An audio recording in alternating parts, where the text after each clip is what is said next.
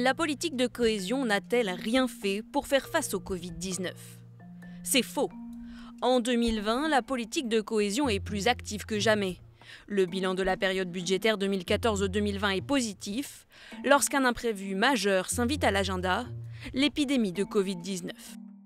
Aucun fonds de cohésion n'est évidemment dédié à un tel bouleversement, mais la pandémie creuse des écarts plus importants encore entre les différentes régions de l'Union européenne. Il faut réagir et vite.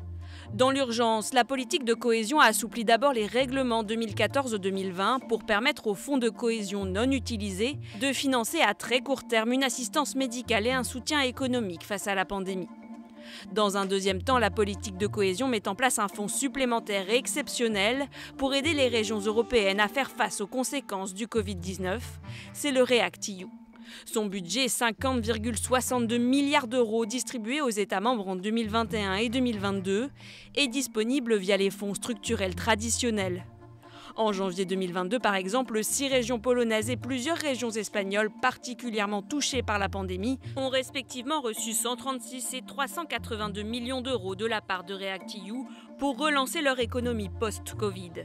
Plus précisément, en région Warminsko-Mazurski, 20 millions d'euros sont destinés à soutenir les PME et les salariés ainsi que le secteur de la santé. Une réussite selon la commissaire européenne à la cohésion et aux réformes. Une fois de plus, REACT-EU apporte un soutien tangible aux citoyens sur le terrain.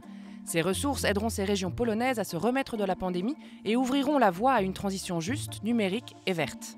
La politique de cohésion a donc agi rapidement et montré toute son importance dans la lutte contre l'urgence du Covid-19 et ses conséquences économiques.